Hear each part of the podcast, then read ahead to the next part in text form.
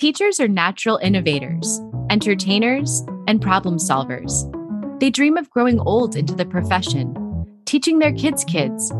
But sometimes career goals shift or change, and that makes opportunities outside of the classroom seem intangible.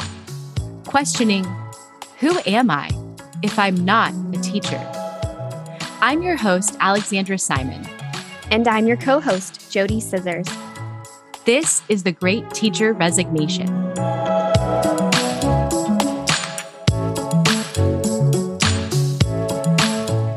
Today, we are joined by a former educator from the UK who will remain anonymous. This educator has taught primary school for six years before transitioning into her current role as a reading curriculum designer. Welcome to the show today. Thank you. I'm so excited to be here. We're really glad to have you on the show today. And to get us started, we know that you did recently leave teaching. We're curious what type of support or resources did you access in order to build the courage to make your transition out of the classroom?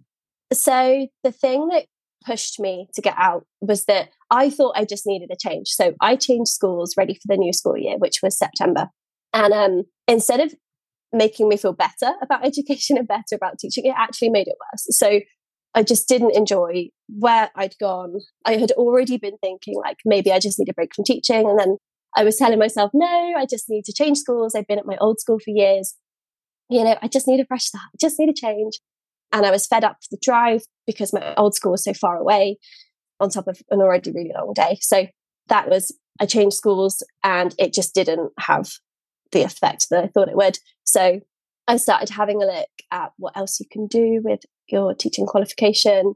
And it's just so vague because you're overqualified for something. So people aren't going to pay you the wage that you need to survive on after being on a teacher salary. Not that teacher salaries are great, but you know, it's more than an entry level salary for if you want to change career completely. And then other careers, they want you to have more specific qualifications for that. So I was like, I don't know what to do. But also, I really love education and I love kids. So I just don't know what to do. I just don't want to go through this. This is all I know is that I don't want to go through this all day, every day for the rest of my life because I can't, I can't do it. So I did loads of research. I joined LinkedIn. I didn't think like it was a thing for education, but it, it really is. It didn't really used to be super education heavy. I think probably like five to seven years ago, but it's definitely picked up in the education field. Mean, JoDee and I can attest to that. I'm so glad to see more educators on there just representing our profession and being the voices of the profession. So I went on that and it was like, I put in like really, really basic details because I didn't want anyone to find me on there. I was like, is my boss going to be watching? and it came up with suggested jobs and vacancies. And I was like, oh, like learning and development, I could go that way. And then I found some jobs with other like educational companies. I was like, I've heard of this company, I've used their things before. I applied for four jobs in the end. Sorry, I'm going off on a tangent, but I will come back to the question. Two of them were actually education. Two of them weren't at all. And the two that weren't at all that I didn't actually want. Um, and I think that probably was reflected in my application. I didn't get shortlisted for. The other two I did. So one of them I found on LinkedIn. The other one I found on a website called Guardian Jobs. So I looked at and there are things on LinkedIn that you can follow as well that are about like, getting out of teaching. I trawled the internet. I went onto forums everywhere, looking at everything. I found a Facebook group a while back. This is probably during COVID when I was like, I don't know if I want to teach anymore. This is horrible. And you might have already heard of it. It's called Life After Teaching Exit the Classroom and Thrive. and people post on there all the time about quitting teaching, wanting to quit teaching, the problems with teaching. I think it was predominantly a UK based group, whereas now there are people starting to come in from other countries as well, which is really cool and then just like talking to friends um, in terms of like support in exiting it was so bad. I was so miserable. I didn't have a choice. I had to get out. So i live on my own. I have bills. I have a house to run and i was at the point where i was like i literally want to quit with no job to go to because the notice periods here you have to have resigned by the half term of that term to leave at the end of the term. So I had to have resigned by the like 27th or something of October to leave for the 1st of January. And I was in September. I was literally, I had a meltdown on my second day, which is not good.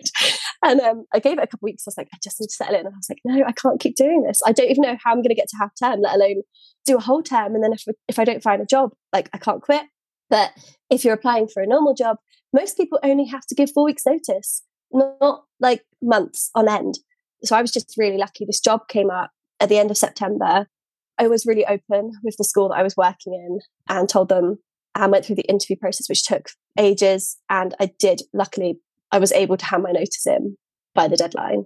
I'm sorry that you had to endure all of those really hard feelings for a, a, longer time than you probably would have wanted to. I can completely relate to that. But when you talked about how you found groups on Facebook and you found your friends to be able to support you in that really difficult time, I think that's one of the number one things a teacher needs who is considering a transition or that they just feel that the classroom is not their space is they need a strong community that is not just within their building.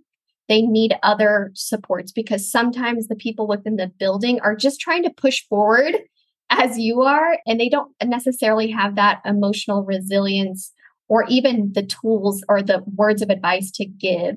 So pat yourself on the back for being able to do that for yourself and, and advocating for yourself to be able to get to the point where you could resign, you could apply for a job, and you could take that leap. Yeah, absolutely. And having teachers always have teacher friends, don't they? I don't know how it happens. Probably more than that. Um, probably because the other half just don't really understand why I dropped off the face of the planet when I became a teacher, whereas the teacher ones do. I'd only just joined a new school. I didn't know them. They were basically strangers. On day two, when I was sat there going, what is going on? Well, there was like absolute carnage, like everywhere. Everything is chaos and destruction. And I'm like, what is going on? I was like, I don't want to go to all these new people and be like, I hate my job here with you because it feels really personal. And it wasn't. It was just like, it was the combination of just maybe like the school just not being the best fit for me but also just knowing that actually I just don't want to do this anymore. Whereas my teacher friends that weren't in that school, I could go home and be like, I am not okay. And day two, go over to my friend who her house is there, so the window is there. She is through that window. her house is right there. Go to her house on day two, crying my eyes out, going, I don't know what to do. I've made like the biggest mistake ever. I literally can't sleep. I'm throwing up from anxiety. What do I do? And then she can like calm you down and talk some sense into you and go, this isn't okay. Yeah. And that's really common in the stories that we've heard from other teachers is that they first made a change, like you just shared, that they switched schools, right? So they were thinking maybe it was just the environment that they were in. But shortly after, maybe even a year or two after, they realized that wasn't what was impacting them. It was actually the profession itself. And they they no longer felt like that was where they wanted to be. And I'm really glad, like JoDee shared that you had this community, you had friends to go to, you had people to lean on that really listened to you and helped you through this this difficult time. I mean, having to plan so far in advance like we do, it's hard. You know, you have to give really advanced notice when you're leaving the classroom. I want to dig a little bit deeper into how you got there. So, what was going on? What were the main reasons why you decided to leave the classroom?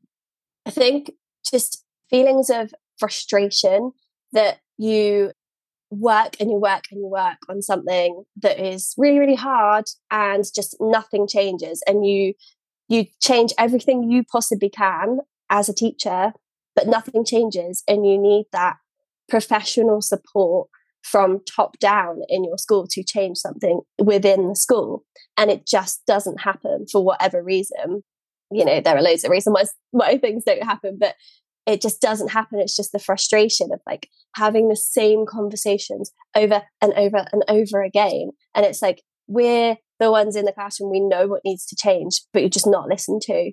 And the way that the education system is set up, it's just, it just doesn't work. I think a lot of teachers here in the United States feel that there are a great deal of unrealistic expectations. And do you feel that that is also put on you too many demands, it's too unrealistic, it's too much pressure for everyone. So what does what does that look like in the environment that you've worked in in terms of some of those unrealistic expectations and how it impacts teachers? Yeah, completely. Like from day 1, you are given additional responsibilities. And unless you take those responsibilities on, like there's just a constant push for you to take more on and be responsible for more things and get better results every year. And like it's always like be better, be better, do more, do more. It's like you can't do all of those things in the hours that are given to you and then and it just takes over your whole life.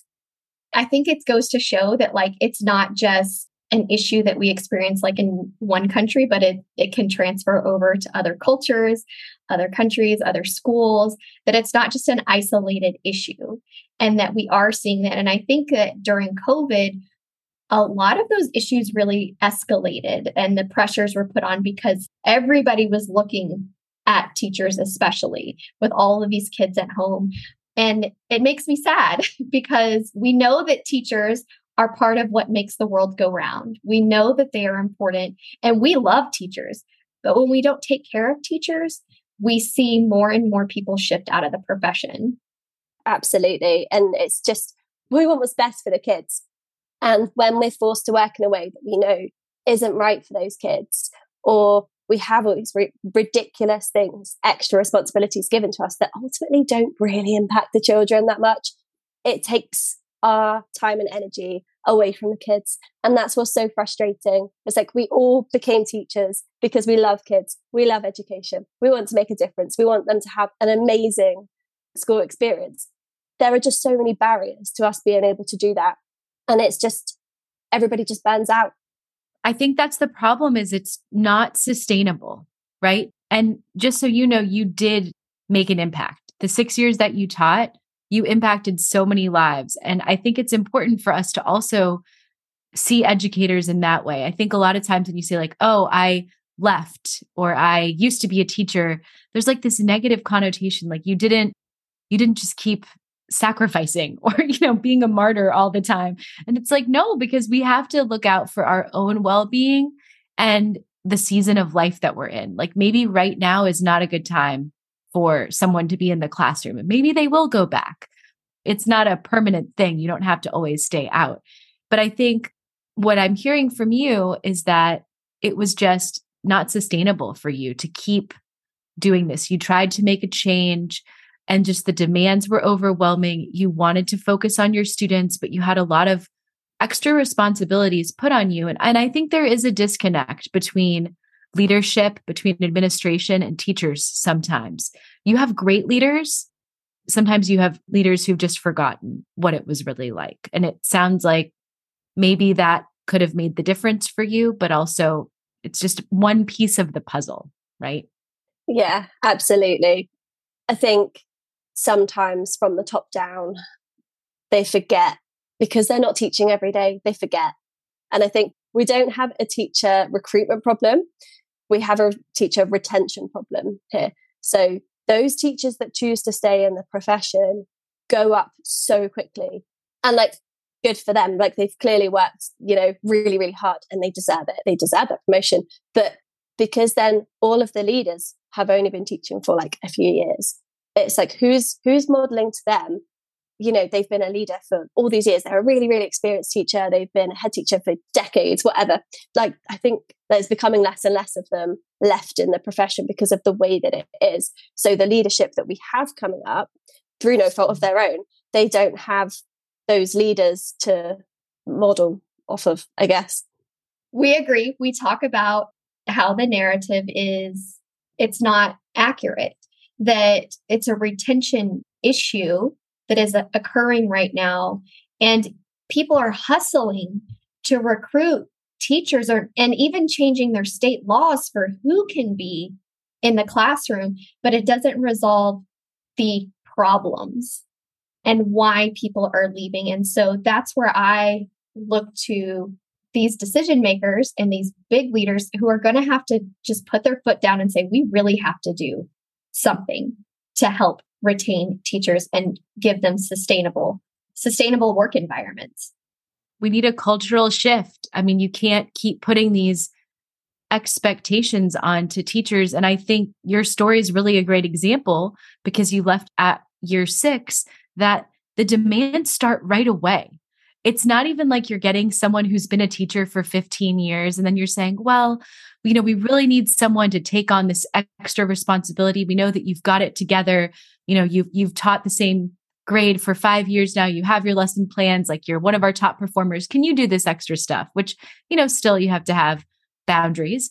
But you're taking brand new people and you're essentially training them to always have an unrealistic work life balance, like from the get go you need to do all of these extra things if you're going to make it. And that's that's how i felt. I don't know if that was put on you but my first year they told me like okay well sometimes they have to cut a teacher.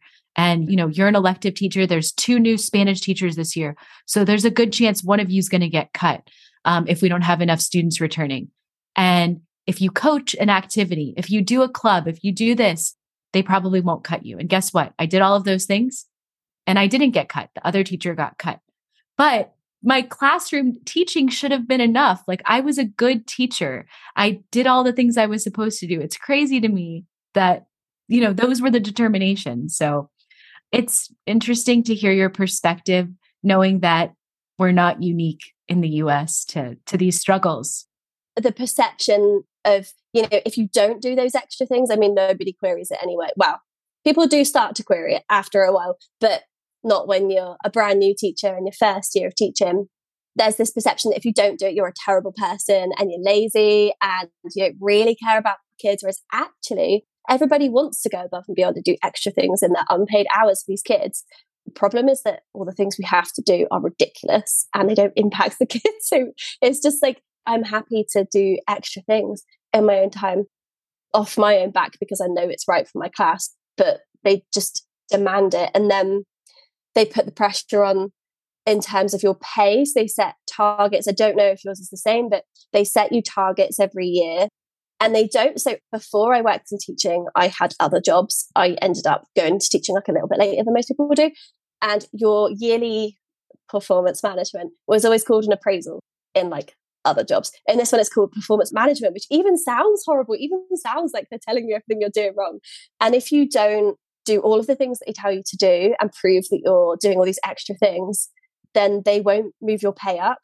And teacher pay, like it's got better now. It's to do with like, it's interesting what you were saying about them changing the goalposts in America, about the entry requirements to be a teacher, whereas here they've changed the salary. So when you become a teacher now, you earn £30,000.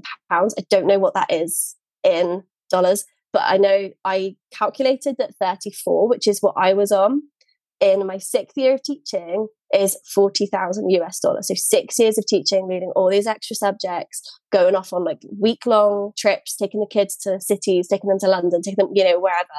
That's what we're paid. But when I first started teaching, I was on 21,000 pounds. I have no idea what that is in dollars. It's not a lot. It's well below the average in America. So I earned almost the same working as a personal assistant nine to five, flexi. So I could just, you know, if I wanted to go to the beach and go surfing, I could just go if I had hours. There's there's a big festival here, and one year my friend um, had tickets, and he was like, "Oh, I got a spare ticket, just drive down." So I was like, "Okay, cool." So I text my boss in like in my old job, just saying, "Oh, I've got some flexi hours. Can I just start on Monday lunchtime? Because I'm probably not going to be able to drive on Sunday night. I'm probably you know going to be over the limit." And she was like, "Yeah, that's fine." I was like, "Cool." So I just rocked up at Monday lunchtime. Like, could you imagine? Could you imagine in teaching? No, I think the challenges of being an educator are evident that you don't have a flexible schedule. And when you're going to be out, it's like so much work to be out that you can't really even enjoy the time off that you're supposed to have, which isn't much. So you've really highlighted so many different connections between the US and the UK that are similar. But also, I really want to share with our listeners the different things that you talked about and shared with us, maybe even before our meeting, some tips on places to go if they're considering exiting the classroom. So, First, you talked about LinkedIn, which was great. LinkedIn is such a good resource now.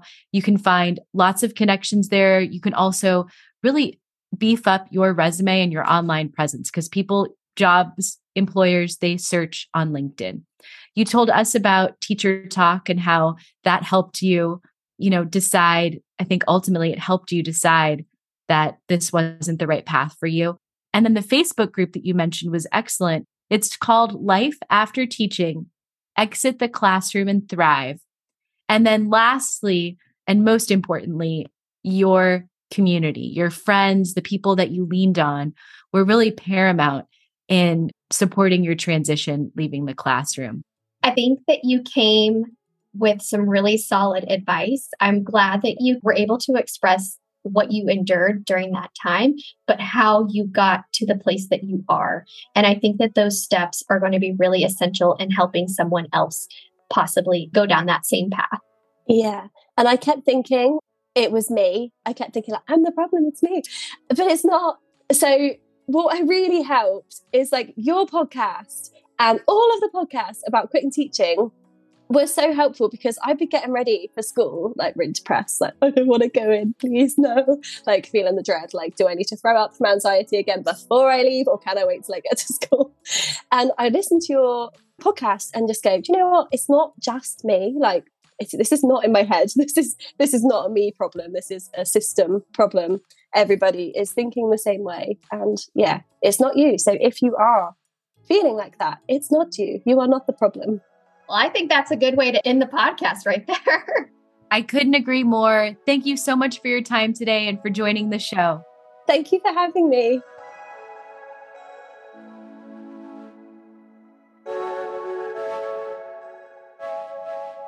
If you liked the Great Teacher Resignation, give us a five star rating and follow us on Instagram, Facebook, Apple Podcasts, Spotify, Google Podcasts, Amazon Music, and Audible. Today's episode was written and recorded by me, Alexandra Simon, and my co host, JoDee Scissors. Executive produced by Teacher Brain. Produced and edited by Emily Porter. Original music, Emoji by TubeBacker. Special thanks to our sponsor, Paper Planes Ed.